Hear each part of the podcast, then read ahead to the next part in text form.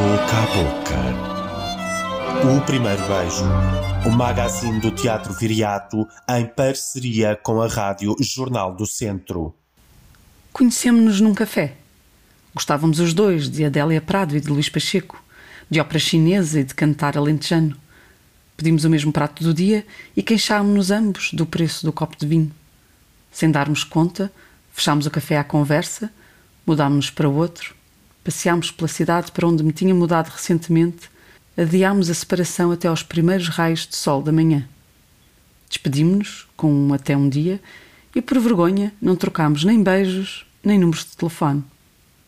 Quando cheguei a casa, li as notícias. Entrávamos em quarentena. Nessa mesma meia-noite, fechavam os bares, os restaurantes, as escolas e o hotel para onde já não iria trabalhar, não tendo contrato assinado. E agora? Como começar um namoro em tempos de confinamento? Como tocar pela primeira vez naquele que amamos se só agora o conhecemos?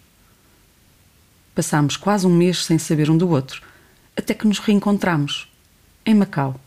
Sim, em quarentena e em Macau. Eu fazia 50 anos e enlouquecia em casa, sem dinheiro e com quatro filhos adolescentes, todos a lutarem por um computador comum. Tentando manter o bom humor em tempos de peste, ofereci-me um bilhete para o consultório turístico, o festival telefónico do Teatro Viriato. Telefonei a marcar a hora e enviaram-me um número de check-in que correspondia ao número de telefone do guia turístico. Mesmo antes de embarcar numa videochamada para o meu primeiro destino, perguntaram-me da bilheteira se aceitava oferecer boleia a um espectador que já não tinha lugar em mais nenhuma viagem, pois estavam todas esgotadas. E eu disse que sim, pois por que não? Bastava fazer uma chamada de grupo. E então chegou a hora, liguei-me à guia turística Mónica Coteriano e ao número que me tinham enviado e que desconhecia. E era ele. Não trocámos uma palavra Pois então éramos espectadores, claro está, e tínhamos uma peça para assistir. Às 10 da manhã vimos juntos o pôr do sol na China e caminhámos pelas ruínas de São Paulo. 15 minutos mais tarde, desligámos a chamada, aterrando de novo na nossa quarentena. Num impulso, ligámos de imediato um para o outro. Queres ir a Fortaleza? Perguntei-lhe. Sim, claro. Também tenho um bilhete para Antuérpia. Passámos a Sexta-feira Santa à boleia um do outro por todo o mundo. No final do dia, ele perguntou onde eu morava e qual era a minha janela. E o resto não conto, porque esse espetáculo foi só meu. Se sei desta história, foi porque a Dona Celeste Aurora me contou, a maravilhosa recepcionista do consultório turístico.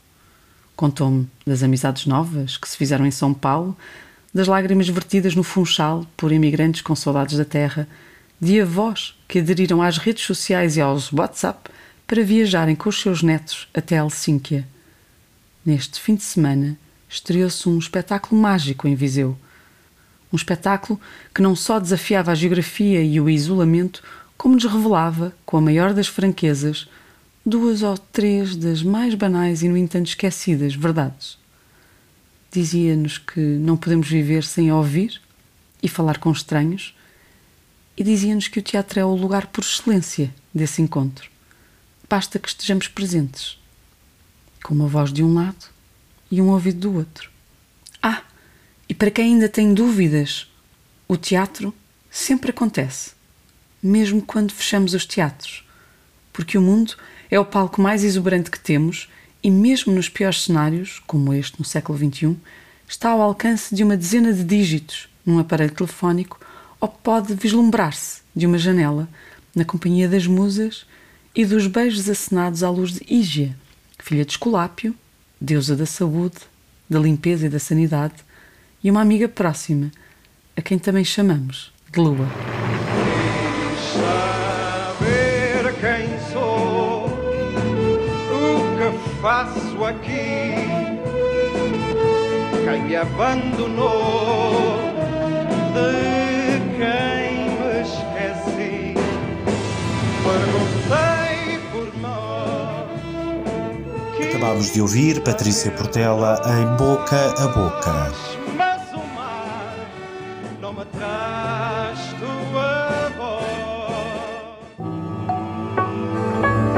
Na Boca do Mundo.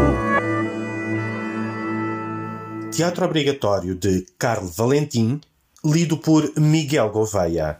Carlo Valentim, muitas vezes apelidado de o Charlie Chaplin da Alemanha, foi um ator, comediante e autor de filmes e espetáculos que muito influenciaram Bertolt Brecht ou Samuel Beckett.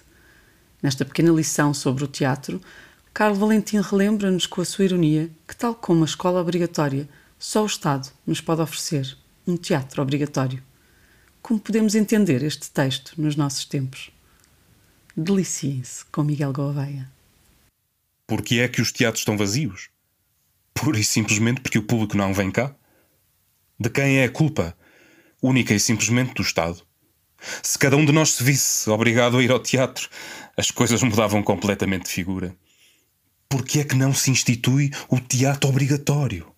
Por que é que se instituiu a escola obrigatória? Porque nenhuma criança iria à escola se a tal não fosse obrigada. É claro que será um pouco mais difícil impor o teatro obrigatório, mas não é verdade que, com boa vontade e sentido do dever, tudo, tudo, tudo se consegue? E não é o teatro uma escola? Então, o teatro obrigatório poderia, ao nível das crianças, iniciar-se com um repertório que apenas incluísse contos como, por exemplo, O Lobo e as Sete Brancas de Neve, O Rapto das Sabinas. Tomemos o exemplo de uma grande cidade. Haverá 100 escolas, com mil crianças por escola todos os dias, o que faz 100 mil crianças. Estas 100 mil crianças irão de manhã à escola e à tarde ao teatro obrigatório. Preço de entrada por pessoa-criança: 5 mil reis. As pensas do Estado, é claro. O que faz 100 teatros com mil lugares sentados. 5 contos de reis por teatro. O que dá 500 contos de reis por dia para 100 teatros para a cidade. Quantidade de atores que não arranjava trabalho. Se se instituísse, descentralizado, em todas as sedes de conselho, o teatro obrigatório, modificava-se por completo a nossa vida económica. Porque não é bem a mesma coisa uma pessoa perguntar-se: vou ou não vou esta noite ao teatro? Ou saber que tem de ir ao teatro. O teatro obrigatório levaria o cidadão em causa a renunciar voluntariamente a todas as outras estúpidas distrações. À malha, ao chinquilho, ao futebol, às cartas, à discussão política na taberna, ao encontro amoroso, a todos esses jogos de sociedade que nos tiram e devoram o tempo inteiro. Sabendo que tem de ir ao teatro, o cidadão já não será forçado a optar por este ou aquele espetáculo, nem a saber se vai esta noite ver o Tristão ou outra coisa qualquer. Não. Ele assim é obrigado a ir, cause-lhe o teatro horror ou não, 365 vezes por ano ao teatro. Mas ir à escola também causa horror ao menino da escola, e no entanto ele lá vai, porque a escola é obrigatória. Obrigatório. A imposição. Só pela imposição é que se consegue obrigar o nosso público a vir ao teatro. Tentou-se, durante dezenas e dezenas de anos, convencê-lo com boas palavras, e está-se a ver o resultado. Truques publicitários para atrair as massas, como por exemplo, a sala está aquecida, ou pode-se fumar no foyer durante o intervalo. Os estudantes e os militares, desde o general ao de segunda classe, pagam meio bilhete. Nenhuma destas astúcias conseguiu encher os teatros, como estão a ver. E tudo o que num teatro se gasta com reclames passará a ser economizado uma vez que o teatro seja obrigatório. Porventura será necessário pagar à publicidade para enviar os meninos à escola obrigatória? Assim como também deixará de haver problema com o preço dos bilhetes, que deixará de depender da condição social e passará a depender, sim, das fraquezas ou da invalidez do público. Da primeira à quinta fila, os surdos e os miúpes. Da sexta à décima, os hipocondríacos e os neurasténicos. Da décima à décima quinta, os doentes da pele, os doentes da alma. Nas frisas, nas galerias, nos camarotes, os reumáticos e os asmáticos. Tomemos o exemplo de uma grande cidade. À exceção dos recém-nascidos, das crianças com menos de 8 anos, dos velhos e dos entrevados, haverá 2 milhões ou 1 milhão de pessoas submetidas ao teatro obrigatório, o que é um número bastante superior ao que o teatro livre nos fornece. Ensinou-nos a experiência que não é aconselhável que os bombeiros sejam voluntários. Por isso, até se discutiu há pouco tempo a criação de um Serviço Nacional de Bombeiros. Por que razão aquilo que se aplica aos bombeiros se não há de aplicar ao teatro? Existe uma íntima relação entre bombeiros e teatro. Eu, que ando pelos bastidores dos teatros há tantos e tantos anos, nunca vi nem montei uma peça que não tivesse um bombeiro presente na sala. O Teatro Obrigatório Universal que nós propomos, o TOU, chamará numa grande cidade 2 milhões de espectadores ao teatro. Ou seja, para isso é necessário que existam 20 salas com 100 mil lugares, ou 40 salas com 50 mil lugares, ou 160 salas com 12.500 lugares, ou 320 salas com 6.050 lugares, ou 640 salas com 3.125 lugares, ou 2 milhões de teatros com um único lugar. É preciso uma pessoa ser ator para saber a força que daí nos pode advir quando o ambiente de uma sala à cunha, com um público de, digamos, 50 mil pessoas nos arrebata. Aqui tendes. Aqui tendes a única maneira que existe de auxiliar o teatro, que anda, como se sabe, pelas ruas da amargura. Não se trata de distribuir borlas. Não. Trata-se de impor o teatro obrigatório. Ora, quem poderá impor, a não ser o Estado? À boca da bilheteira com Liliana Rodrigues. Este fim de semana foram mais de duas centenas os viajantes que visitaram Macau, Melbourne, Helsinki e Amares, Antuérpia, o Funchal, Fortaleza, Porto Alegre, São Paulo, o mundo em geral e lugar nenhum. Muitos deram a volta ao mundo em muito mais de 80 minutos. Outros escolheram um lugar onde queriam estar e não podem. Alguns queriam chegar à Amazónia e a tecnologia da imaginação não deixou. E um viajante mais atrevido foi mesmo até Marte e decidiu ficar por lá. Nestes 11 itinerários em 7 países e 2 planetas que vos oferecemos nesta Páscoa, guias do mais alto calibre e de várias nacionalidades levaram-nos aos quatro cantos do mundo. Tivemos momentos emocionantes, boleias nas viagens esgotadas, momentos de nostalgia e até houve quem fizesse novos amigos, e como se sabe, coisa mais preciosa no mundo não há.